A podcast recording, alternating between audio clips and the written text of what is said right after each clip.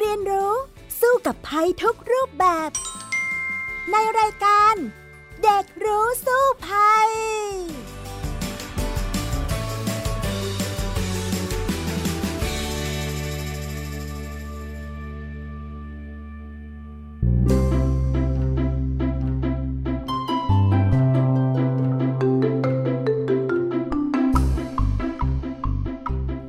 สวัสดีค่ะ คุณผู้ฟังคะ ต้อนรับสู่รายการเด็กรู้สู้ภัยนะคะ วันนี้เช่นเคยค่ะ ดิฉันดารินกำเนิดรัฐมาดำเนินรายการ ร่วมกับน้องแท็ทีพบเกรียงปริญญากิจนะคะ สวัสดีค่ะแท็คะสวัสดีครับค่ะ น้องแท็คะวันนี้เนี่ยเห็นบอกว่าเตรียมเรื่องเอาไว้ที่จะมาพูดคุยกันกับคุณผู้ฟัง แล้วก็เป็นเรื่องเกี่ยวกับของใกล้ ๆ ตัวเราซะด้วย นั่นก็คือเรื่องของอาหาร ดังนั้นเนี่ยจะเป็นเรื่องราวเกี่ยวกับอาหารอย่างไรคะ ก็เป็นเกี่ยวกับการอ่านฉลากโภชนาการครับ เพราะว่าผมเชื่อว่าฉลากอันนี้เนี่ยหลายคนมักที่จะมองข้ามใช่ไหมครับพี่ดารินค่ะทำไมถึงอยากคุยเรื่อง ฉลากโภชนาการที่ติดอยู่ตามอาหารชนิดต่างๆล่ะคะ เพราะว่าเมื่อวานนะครับสดๆร้อนๆเลย ผมอะไปเอาชีสใช่ไหมครับผมจะมาทำพิซซ่า แล้วผมเอาออกมาปุ๊บ ผมก็จับมาเอ้ยทำไมมันเหนียวเหนียวหลังจากนั้นผมไปดูวันหมดอายุอุ้ยมันหมดอายุแล้ว ถ้าเกิดว่าเด็กๆบางคนนะครับเขาเปิดตู้เย็นไปใช่ไหมครับแล้วเขาไม่รู้ว่าอะไรกินได้เขาหยิบมาแล้วเขาเปิด แล้วก็มันหมดอายุแบบหลายปีแล้วก็อันตรายนะครับผม ใช่ค่ะ บางอย่างที่บ้านพี่ดารินเนี่ยใส่ใส่ตู้เย็นไปแล้วก็ลืมนะ ก็หมดอายุก็มีแต่มีบางอย่างเหมือนกันนะที่ไม่มีฉลากโภชนาการ เช่น สมมุติว่าเราหุงข้าวเสร็จแล้วเอาเราใส่กล่องเอาไว้ในตู้เย็นแล้วก็ลืมไปอย่างเงี้ยเปิดออกมาเป็นราอย่างนี้ก็มีอันนี้ก็จะเห็นได้ชัดเจนมากนะอะทั้งนั้นเนี่ยเรื่องของการอ่านฉลากโภชนาการเนี่ยก็มีความสำคัญมากๆเหมือนกันนะคะ อย่างน้อย ก็จะได้ไม่ต้องรับประทานอาหารที่หมดอายุแล้ว แต่ว่ายังมีเรื่องที่มีความปลอดภัยใกล้ ๆ ตัวเราอีกมากมายที่ น่าจะพิจารณาได้จากฉลากโภชนาการ เดี๋ยววันนี้เราไปคุยเรื่องนี้กันเลยในช่วงแรกของรายการค่ะ ช่วงรู้สู้ภัยค่ะ ช่วงรู้สู้ภัยมาถึงช่วงรู้สู้ภัยกันแล้วนะคะ คุณผู้ฟังคะ ตอนแรกนี้เราก็จะมาดูกันที่ฉลากโภชนาการที่ติดอยู่ตาม กระป๋องหรือว่าซองอาหารซองขนมทุกสิ่งทุกอย่างที่เราหาซื้อ โดยทั่วไปก็จะมีฉลากพวกนี้อยู่อะน้องแท็สนใจประเด็นไหนอย่างไรบ้างคะพี่ดาเรนครับ ผมมักที่จะเห็นบนฉลากโภชนาการนะครับ มันมีอยู่ 3 ส่วนด้วยกันใช่ไหมครับ ส่วนแรกก็คือส่วนประกอบที่สำคัญ เช่น พวกแป้งข้าวโพด เนื้อสัตว์น้ำมันเกลือ น้ำตาลน้ำซุปอะไรพวกนี้เป็นต้นนะครับค่ะซึ่งเหล่านี้ก็เป็นวัตถุธรรมชาติที่ทานได้ใช่ไหมครับพี่ดารินค่ะ แต่ในขณะเดียวกันผมก็มักจะเห็นชื่อยาวๆยากๆ เช่น โมโนโซเดียมกลูตาเมตอะไรพวกนี้ครับ มันคืออะไรครับพี่ดารินทำไมเราต้องใส่ลงไปในอาหารด้วยคำนี้เนี่ยโมโนโซเดียมกลูตาเมตถ้าจะพูดภาษาชาวบ้านมันก็คือผงชูรสนั่นเองอ่าทีนี้เนี่ยเจ้าผงชูรสเนี่ยหลายคนก็กลัวนะ ว่าเอ๊ะ ทานไปแล้ว ผมจะร่วงไหมนะ จะเป็นอะไรไหมบางครั้งในพี่ดารินทานอาหารบางอย่างที่มีผงชูรสเข้าไปมาก ๆ เนี่ย รู้สึกคอแห้งเหมือนกัน น้องแททเคยได้ยินเรื่องแบบนี้ไหมคะ เกี่ยวกับผงชูรส เคยได้ยินครับ มันมีวันหนึ่งที่ผมไปร้านอาหารหนึ่งเขาใส่ผงชูรสเยอะมากเลยครับ พี่ดาริน แล้วผมนะครับก็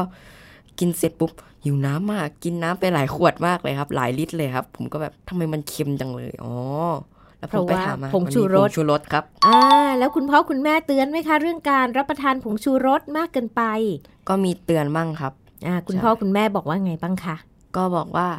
ให้ระวังนะอย่ากกินผงชูรสเยอะ เพราะว่ามันก็เป็นอันตรายต่อร่างกาย เพราะว่าถ้ากินมากไปเราจะต้องกินน้ำบางครั้งมันก็ไม่ดีต่อสุขภาพใช่ไหมครับพี่ไรนค่ะ จริง ๆ แล้วก็ใช่ทีเดียวค่ะ มันก็เสี่ยงอันตรายเหมือนกันนะคะ พี่ดารินก็ไปหาข้อมูลมา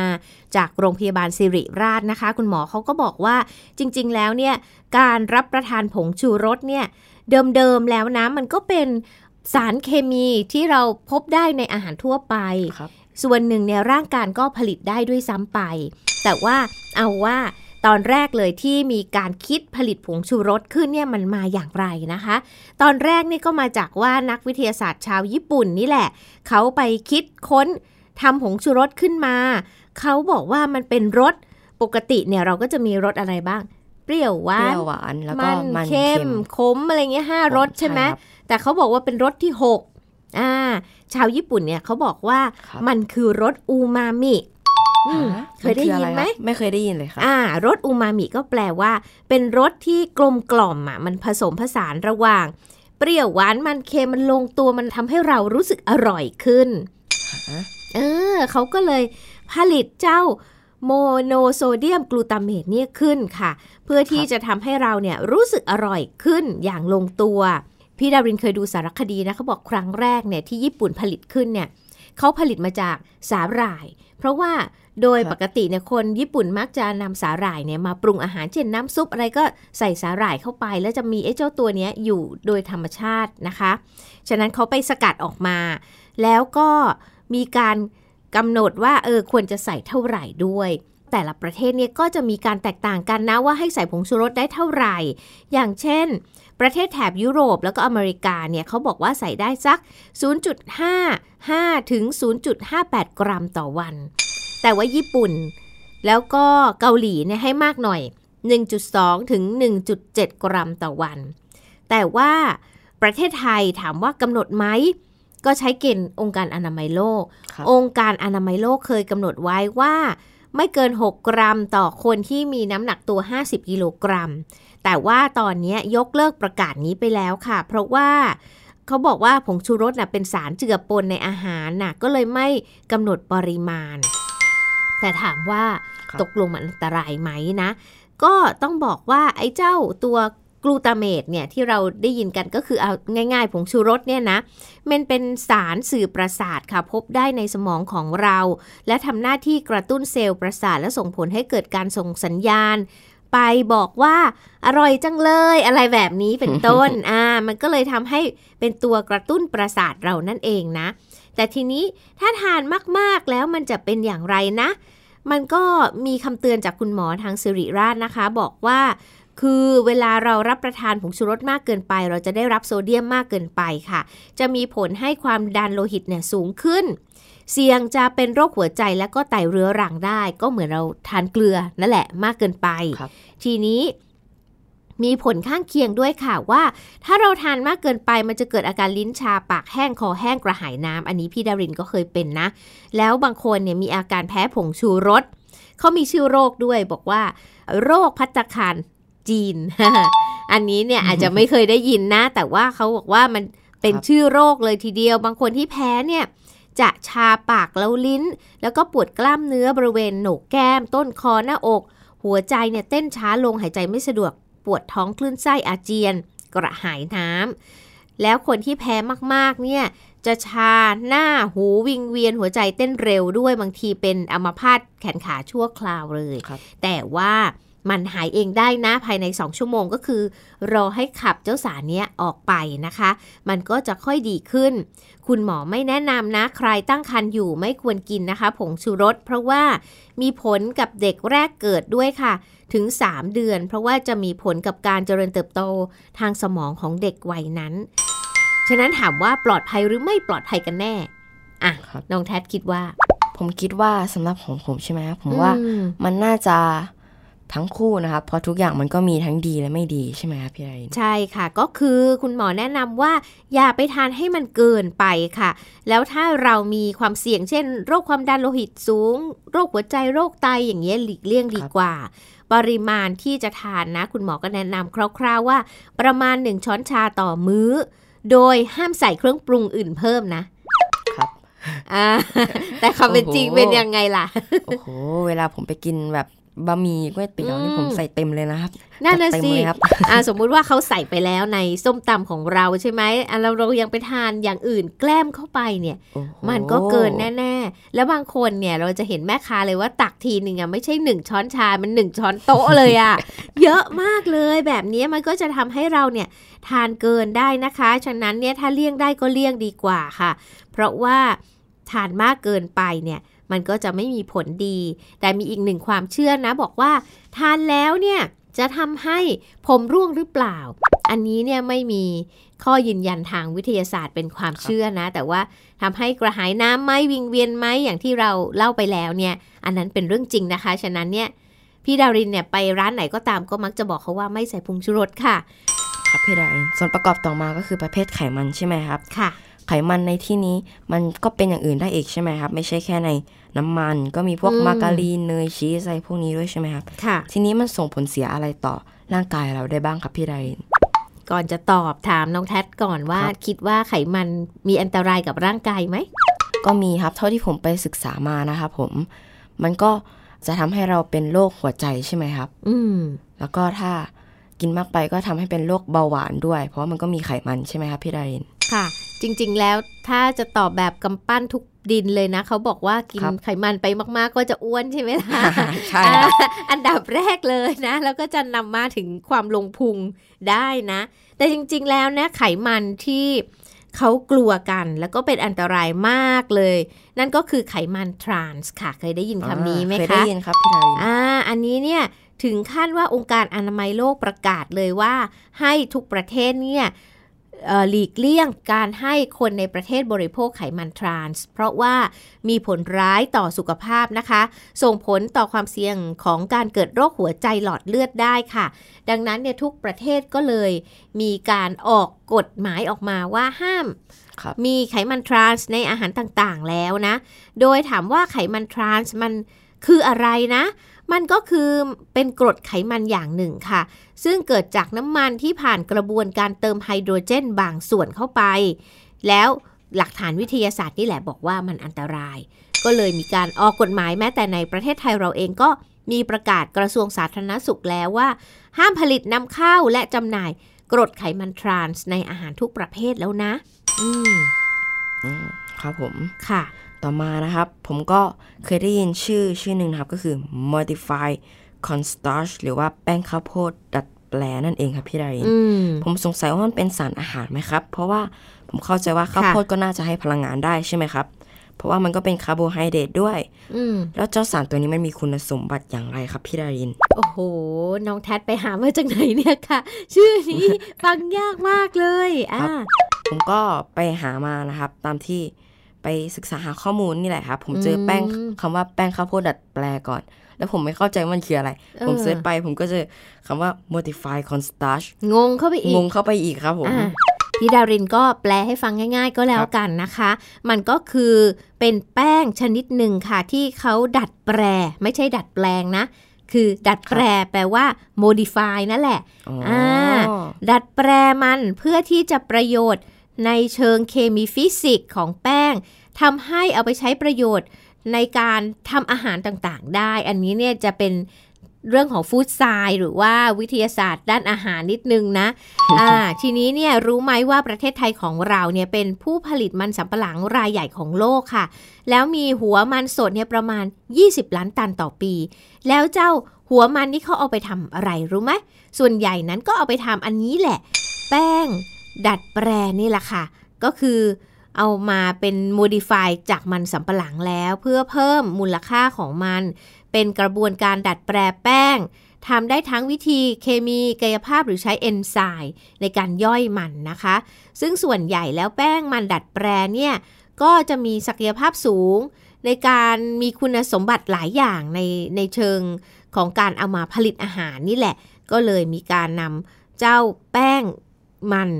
สำปะหลังเนี่ยเอามาทำเป็นแป้งดัดแปลก็เป็นส่วนหนึ่งในอาหารที่เรารับประทานโดยทั่วไปแต่เราอาจจะไม่รู้ก็ได้ เช่น ขนมกรุบกรอบต่างๆ เนี่ยส่วนใหญ่ก็จะใช้แป้งดัดแปลนี้นะคะ ครับเวลาที่ผมไปซื้อของผมก็จะมักที่จะเห็นคำหนึงก็คือ INS ครับพี่ค่ะดารินเคยได้ยินคำนี้ไหมครับ ก็เพิ่งได้ยินตอนที่จะมาเตรียมทำรายการนี่เหมือนกันนะคะ แต่ว่ารู้ว่ามันก็คือสารเพิ่มความหนืดในอาหารนั่นเอง แต่ว่าน้องแทดพอจะอธิบายเพิ่มเติมได้ไหมว่าไอ้เจ้า INS เนี่ยมันคืออะไรกันแน่คะ INS นะครับพี่ดารินมันย่อมาจาก International Numbering System ครับ นั่นก็คือสารให้ความหนืดครับพี่ดาริน ค่ะ ซึ่งสารตัวนี้นะครับผม มันก็จะช่วยรักษาให้อาหารเนี่ยครับ มันจะช่วยหยุดการเจริญเติบโตของเชื้อโรคที่โผล่ขึ้นมาในอาหารครับพี่ดาริน แล้วก็จะช่วยควบคุม ไม่ให้อาหารมันหมดอายุได้เร็วขึ้น พูดง่ายๆ ก็คือสารกันเสียครับพี่ดาริน อ๋อ แต่อีกอย่างหนึ่งนะมันก็ครับเสริมสร้างให้มันมีความหนืดเหนียวด้วยในอาหารนะคะอ๋อจากที่พี่ดารินเนี่ยไปหามานะเขาบอกว่ามันจะทำให้มันเหนียวหนืดอะมันน่ากินขึ้น อย่างเช่นโยเกิร์ต ซอส คือสารให้ความข้นประมาณนี้ใช่ไหมอ่าครัมันมันจะข้นขึ้นนะ โยเกิร์ตซอส น้ำสลัด มายองเนส หรือว่านมเนี่ย มันทำให้มีความคงตัวดีรูปทรงสวยงามอย่างเช่น สมมุติเราทำพุดดิ้งอะมันก็จะมีความดึ๋งๆอะอ๋ออ่าครับยืดหยุ่นเข้าไป แต่ว่ามันก็มีหลายตัวเหมือนกันนะ เจ้า INS เนี่ยค่ะ มันมีอีกตัวหนึ่งที่เขาเรียกว่าเป็น emulsifier เป็นตัวประสานความของเหลวสองอย่างอะ ที่มันไม่สามารถเข้ากันได้ให้มันเข้ากันได้ แบบนี้ก็มีอย่างเช่น การทำไอศครีมอย่างเงี้ยค่ะ ไขมันกับน้ำปกติเป็นยังไง แยกตัวกันใช่ไหมใช่ครับอ่าแต่ว่าพอใส่ไอ้เจ้าตัวนี้เข้าไปปุ๊บสารให้ความหนืดเนี่ย มันจะทำให้มันรวมตัวกันได้ ไงอ๋อเวลาปั่นไอศครีมอะมันก็เลยเหนียวเหนียวเหนียวเหนียวใช่ไหมว้าวหรือบางอย่างเนี่ยมันก็จะเป็นเจลาตินนะ รู้จักเจลาตินไหมคะ เจลาตินเนี่ยมันก็จะทำให้เหมือนเป็นวุ้นน่ะเป็นเยลลี่อย่างเงี้ย ซึ่งไอ้เจ้าสารให้ความหนืดเนี่ยเขาจริง ๆ แล้วส่วนใหญ่น่ะผลิตมาจากสิ่งที่มีอยู่แล้วตามธรรมชาตินั่นแหละครับอย่างเช่น สาหร่ายทะเลอย่างเงี้ยค่ะอ๋อสาหร่ายทะเลสีน้ำตาลนี่นะ มันจะเป็นคุณสมบัติที่ละลายได้ทั้งน้ำร้อนน้ำเย็นค่ะ แล้วมันจะเพิ่มความเหนียวหนืดขึ้นทำให้คงตัวขึ้น เขามักใช้ในไอศครีม อาหารแช่แข็ง ชีส หรือว่าเชอร์เบตด้วยค่ะอ๋อครับอ่าบางอย่างเนี่ยมันก็ จะทำมาจากเมล็ดพืชก็มีนะ มาจากแบคทีเรียก็มีที่มันทำให้เหนียวหนืดเนี่ยนะ หรือบางอย่างเนี่ยมันมาจากกระดูกวัว เช่นเจลาตินครับคำนี้เคยได้ยินไหมเจลาคยได้ติยินครับ เจลาตินเนี่ยคุ้นมากเลย เพราะว่ามันคือเจลลี่ไง ใช่ มันคือ เยลลี่ส่วนประกอบอ่าส่วนประกอบหนึ่งนะกัมมี่แบร์อะไรที่เราทานกันบ่อยๆ ที่จริงแล้วมันมาจากกระดูกวัวนั่นเอง นึกว่ามันเป็นขนมใช่ไหมไม่คิดใช่ครับว่ามันเป็นส่วนประกอบของสัตว์ใช่ไหมแต่ที่จริงมาจากกระดูกวัวนะคะ แล้วเขาก็มาใช้ทดแทนไขมันในอาหารที่ไขมันต่ำด้วย แล้วก็เอามาเคลือบผิวแฮมด้วย หลายๆอย่างเนี่ยใช้เจลาตินทั้งนั้นเลยโอ้โหไอศครีมบางครั้งก็ใส่เจลาตินด้วยนะอ่าแล้วก็มีอีกอย่างหนึ่งนะคะ ที่เป็นสารเพิ่มความหนืดที่มาจากพืชก็คือบุกอ่ารู้จักบุกไหมรู้จักครับ อ่า มันเอาไว้ทานอะไรนะคะบ่อยๆมันเอาไว้ใส่กับชานมไข่มุกหรือเปล่าครับผมจะไม่ผิดอ่าบุกเนี่ยมันจะเป็นประเภทที่คนที่ลดความอ้วนชอบ ชอบรับประทานอ๋อใช่ไหมใช่ครับเพราะว่าหัวบุกเนี่ยนะมันละลายน้ำได้ดีค่ะ ไม่มีแคลอรี่ ไม่มีไขมันไม่มีโปรตีนด้วย มักทำเป็นอาหารลดน้ำหนักนะคะ หรือว่าอาหารผู้ป่วยเบาหวานทำเป็นเส้นก๋วยเตี๋ยวเส้นพาสต้าก็ได้ เส้นบุกเคยทานไหมมันจะไม่ใเคยสครับๆหน่อย คล้ายๆวุ้นเส้นแต่มันเส้นใหญ่กว่าอ๋อออ่า ถ้าเราไปซูเปอร์มาร์เก็ตเคยห็อยู่นะคะ มันก็จะขายเป็นถุงๆอะคล้ายๆวุ้นเส้นเส้นใหญ่อ่าแล้วบุกเนี่ยมันทานเข้าไปมันจะ พองในท้องหน่อยอย่างเงี้ยมันจะทำให้อิ่มเร็ว อ่า แล้วมันไม่มีแคลอรี่ไงคนลดความอ้วนก็เลยทาน แต่ว่ามันสามารถเอามาเป็นสารเพิ่มความหนืดได้ด้วย ฉะนั้นเนี่ยมันก็เลยมีหลายอย่างเลยทีเดียวที่สามารถเป็นสารเพิ่มความหนืดได้ ถามว่าอันตรายหรือเปล่า ก็ทานให้พอดีพอดีพี่ดารินว่าก็ไม่เป็นไรอ่าอย่างเช่น สมมุติ หัวบุกเนี่ยมันดีใช่ไหมทานแล้วลดความอ้วนได้ แต่ถ้าทานมากไป เราก็อาจจะขาดสารอาหารอย่างอื่นได้เหมือนกันนะคะพี่ดารินครับ ส่วนที่ 2 ก็คือร้อยละปริมาณของสารอาหารและสารอื่น ๆ ในฉลากอาหาร เขาจะมีปริมาณกำหนดไหมครับว่า ในหนึ่งปัจจุบันมันจะควรที่จะมีปริมาณของสารอาหารเท่าไหร่ แล้วทานแล้วเราจะได้รับพลังงานเท่าไหร่ครับพี่ดารินจริง ๆ แล้วเนี่ยทุกบรรจุภัณฑ์ที่เป็นอาหารนะคะ ไม่ว่าจะเป็นขนมซองครับ หรือว่าบะหมี่กึ่งสำเร็จรูปอะที่เราเห็นง่าย ๆ เลยในร้านสะดวกซื้อหรือว่าอาหารกระป๋องเนี่ยเขาจะมีคำว่าหน่วยบริโภคอยู่ทั้งนั้น พี่ดารินเนี่ยตอนแรกๆก็ไม่ค่อยเคยสังเกตเท่าไหร่นะ แต่หลังๆเนี่ยเริ่มอยากลดความอ้วน ก็หยิบขึ้นมาสังเกตก่อนว่า เอ๊ะ มันจะหน่วยบริโภคมันเป็นยังไงนะ แล้วมันจะมีพลังงานสูงแค่ไหนนะ เพราะว่าเขาจะเขียนเอาไว้นะคะว่า หนึ่งหน่วยบริโภคคืออะไรสมมุติว่าหนึ่งกล่องอย่างเงี้ยแล้วหน่วยบริโภคหนึ่งเนี่ยเท่าไหร่แต่บางอย่างเนี่ยเขาจะบอกว่าหนึ่งหน่วยบริโภคเท่ากับปริมาณเท่านี้อาจจะหมายความว่ากล่องหนึ่งทานได้ห้าห้าหน่วยบริโภคอย่างเงี้ยค่ะ ฉะนั้นเนี่ยเวลาเราดูเขาเขียนที่ฉลากเนี่ยเขาจะเขียนว่าควรทาน ต่อวันไม่เกินหนึ่งหน่วยบริโภคอย่างเงี้ยก็แปลว่าไอ้กล่องนั้นน่ะไม่ใช่ทานให้หมดเลยนะครับเพราะไม่งั้นเนี่ยจะได้รับเกิดอ้วนสารอาหารมากเกินไปอะไรแบบนี้ครับแต่บางทีเราก็ซัดไปเราไม่ทันสังเกตไง อ่าใช่เช่นอ๋อผมเคยทานเป็นขนมแล้วกันครับ อ่าขนมอะขนมเขาแบบเขียนว่า ขนมเขาก็เขียนว่าให้บริโภคไม่เยอะครับ ให้ให้บริโภคแบบสองครั้งต่อถุงอืมหนึ่งแต่ ซัดไปทั้งใช่ทั้งผมหมก็ดจะไปทั้งหมดได้แล้ว เพราะว่าไปทันสังเกตดูครับ เออ มันก็จะได้รับสารอาหารมากเกินไปต่อหนึ่งหน่วยบริโภคครับบางทีเราได้รับเกลือมากเกินไปน้ำตาลมากเกินไปอะไรแบบนี้นะคะ ดังนั้นเนี่ยก็ต้องอ่านให้ดีด้วยนะว่า หน่วยบริโภคคือเท่าไหร่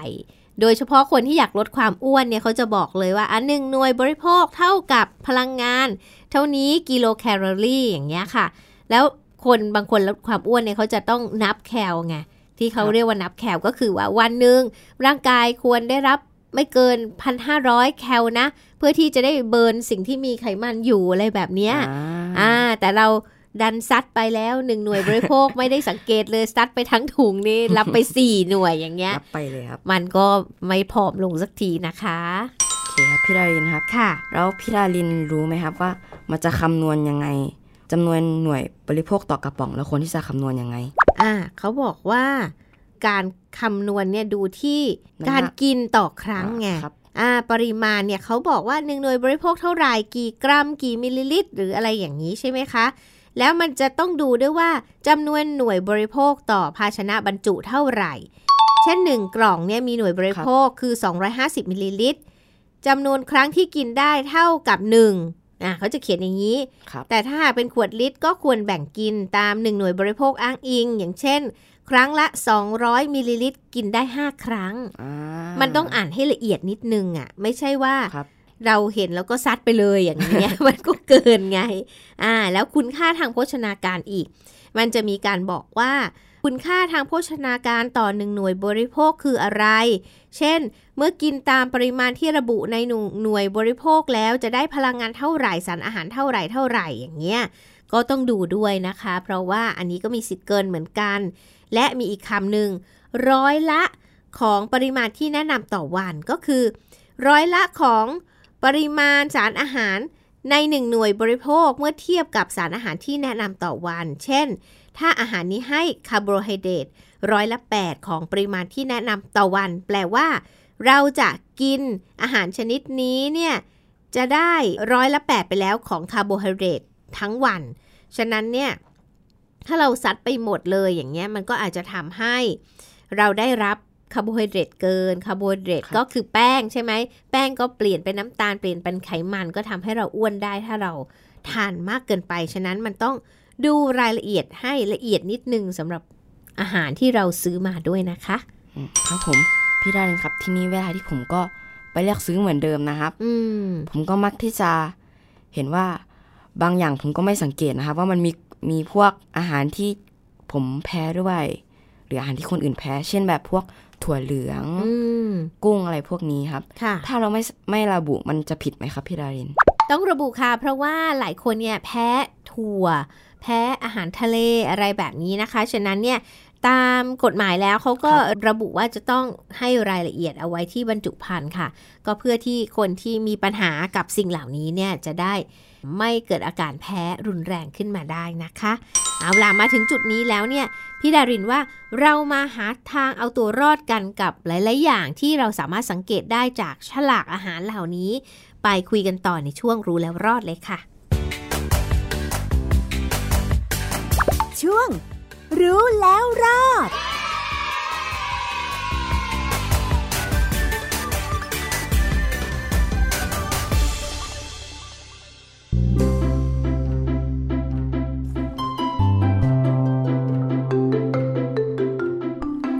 าถึงช่วงรู้แล้วรอดแล้วนะคะ สรุปแล้วนะคะ คุณผู้ฟังคะ เราก็จะมาแนะนำให้ฟังนะคะว่าเจ้า สลากอาหารทั้งหลายที่เราเห็นโดยทั่วไปเนี่ยมันมีความสำคัญมากบางที แต่มันตัวเล็กมากเลยบางทีก็ขี้เกียจอ่าน แต่ว่าอย่าขี้เกียจอ่านเลยค่ะ เพราะว่ามันจะสามารถทำให้เรารู้ว่าเราควรทานอาหารนั้นได้ถูกต้องในปริมาณเท่าไหร่อย่างไร แล้วที่สำคัญเนี่ยมันยังมันยังมีอีกหลาย ๆ อย่างที่ระบุที่ตัวฉลากอาหารด้วยใช่ไหมอย่างเช่นใช่ครับวันหมดอายุอะไรแบบนี้ใช่ไหมใช่คะรับ แล้วพี่ดารินรู้ไหมครับว่าวันหมดอายุมันมีอะไรบ้างอะมันจะเขียนนะบางทีเนี่ยวันหมดครับอายุเนี่ยมันจะเขียนว่าวันหมดอายุ แต่บางทีมันจะเขียนย่อใช่ครับๆอ่าเป็นภาษาอังกฤษโอเคมันมีตัวอะไรบ้างคะน้องแทดช่วยเล่าหน่อยได้ไหมคะได้ครับ มันก็จะมีตัว MFG อืม EXP แล้วก็ BBF ครับอืมซึ่งทั้ง 3 อย่างเนี้ยมันก็จะเป็นตัวที่บอกว่าวันมันหมดหมดอายุนะครับผมอืมก็สรุปง่ายๆนะครับ MFG นะครับ ก็คือมาจากวันที่ผลิต EXP ก็คือ expiry date หรือว่าวันที่หมดอายุนะครับ แล้วก็ BBF best before ก็คือ เป็นวันที่เราควรบริโภคก่อนวันที่ครับ อืมก็คือคนบริโภคก่อนในที่นี้ก็หมายถึงว่า เป็นการที่แบบบ่งบอกว่าอาหารนั้นยังมีคุณภาพอยู่ แต่ถ้าเกิดว่าหลังจากวันนั้นไปแล้วเนี่ย อาหารรสชาติอาหารก็จะเปลี่ยนแปลงไปนะครับผม แต่อาหารนั้นก็ยังรับประทานได้อยู่นะครับ แต่ว่าเพียงแค่ว่า มันจะไม่อร่อยครับอ่าบางทีมันหมดอายุมันจะใช่เสียด้วยนะเช่นนมอย่างเงี้ย ถ้าเกิดใช่ครับทานหลังวันหมดอายุนี่ก็จะแปลสภาพไปได้ไปไปเปรี้ยวไปเองนะ ไม่ใช่นมเปรี้ยวแบบนั้นนะคะใช่ครับอ๋อแล้วก็อีกอย่างหนึ่งครับพี่ดารินค่ะ ในฉลากแต่ละที่นะครับบางสินค้าก็จะนำเข้าจากต่างประเทศใช่ไหมครับอืมเราก็ต้องดูให้ละเอียดด้วยครับ เพราะว่าแต่ละที่วันเดือนปีเนี่ยมันอย่างประเทศเราก็เรียนเป็นวันเดือนปีใช่ไหมครับค่ะแต่บางประเทศเขาเรียนเป็นปีเดือนวัน หรืออาบางประเทศก็เดือนเดือนปีวันโอ้โหเออเดือนวันปีก็มีใช่ครับงงถ้าถ้าเราดูผิดชีวิตก็เปลี่ยนได้นะครับผม ใช่ค่ะ งั้นต้องสังเกตให้ดีด้วยนะใช่ครัคะบและที่สำคัญนะครับสิ่งที่เราต้องระมัดระวังก็คือสารเจือปนต่างๆ ที่อยู่ในอาหารอย่างเงี้ย เพราะว่าหลาย ๆ อย่างเนี่ยมันก็อันตรายเหมือนกันนะ อย่างเช่น สีผสมอาหารอย่างเงี้ยค่ะทานมากไป มันก็ไม่ดีบางคนแพ้ด้วยนะ ก็จะกระตุ้นอาการหอบหืดได้ เจ้าผงชูรสเราก็คุยกันไปแล้วว่าครับมันก็พอประมาณหนึ่งเหมือนกันนะคะ ต้องระวังกับคนที่มีอาการแพ้หรือไวกับผงชูรส แล้วก็มีอีกอย่างหนึ่งนะ มันจะชื่อว่า high fructose corn syrup อันเนี้ย corn syrup เนี่ยเขาเป็นสารให้ความหวาน ซึ่งมันเป็นผลิตมาจากข้าวโพดอะค่ะ แล้วมันจะเจอเยอะมากเลย เพราะว่ามันถูกมันเป็นเหมือนมันไม่ใช่น้ำตาลอ้อยอะมันน้ำตาลจากข้าวโพดอ่าแล้วเจอมากในชาไข่มุกอ๋อน้ำอัดลม น้ำผลไม้อะไรอย่างเงี้ยมันหวานครับมากๆเลยนะทานไปเนี่ยมันก็มีความเสี่ยงที่เราจะเป็นหลายโรคแล้วโรคอ้วนต่างๆ นานา ก็คือได้รับน้ำตาลเกิน รวมทั้งแอสปาร์แตม ตัวเนี้ยมันเป็นสารทดแทนความหวานค่ะ มันจะให้พลังงานต่ำก็เจอในพวกน้ำอัดลม zero ทั้งหลายอย่างนี้นะ แต่เขาก็บอกว่าถ้าทานมากไปก็ไม่ดีอีกนะ มันจะมีผลกระทบต่อจิตค่ะ อาจจะตื่นตระหนกตกใจแปรปรวนภาพหลอนอย่างเงี้ยแล้วก็มีการทดลองในสัตว์พบว่าแอสปาร์แตมเนี่ยอาจจะก่อให้เกิดโรคมะเร็งได้ด้วย ฉะนั้นต้องระมัดระวัง ฉะนั้นทั้งหมดเนี่ยมันก็คือต้องอ่านฉลากให้ดีหน่อยแล้วก็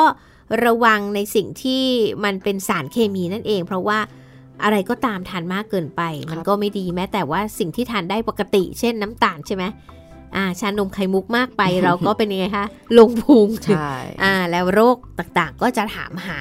ดังนั้นก็อยากให้คุณผู้ฟังรักษาสุขภาพกันให้ดีนะคะ อ่านสลาก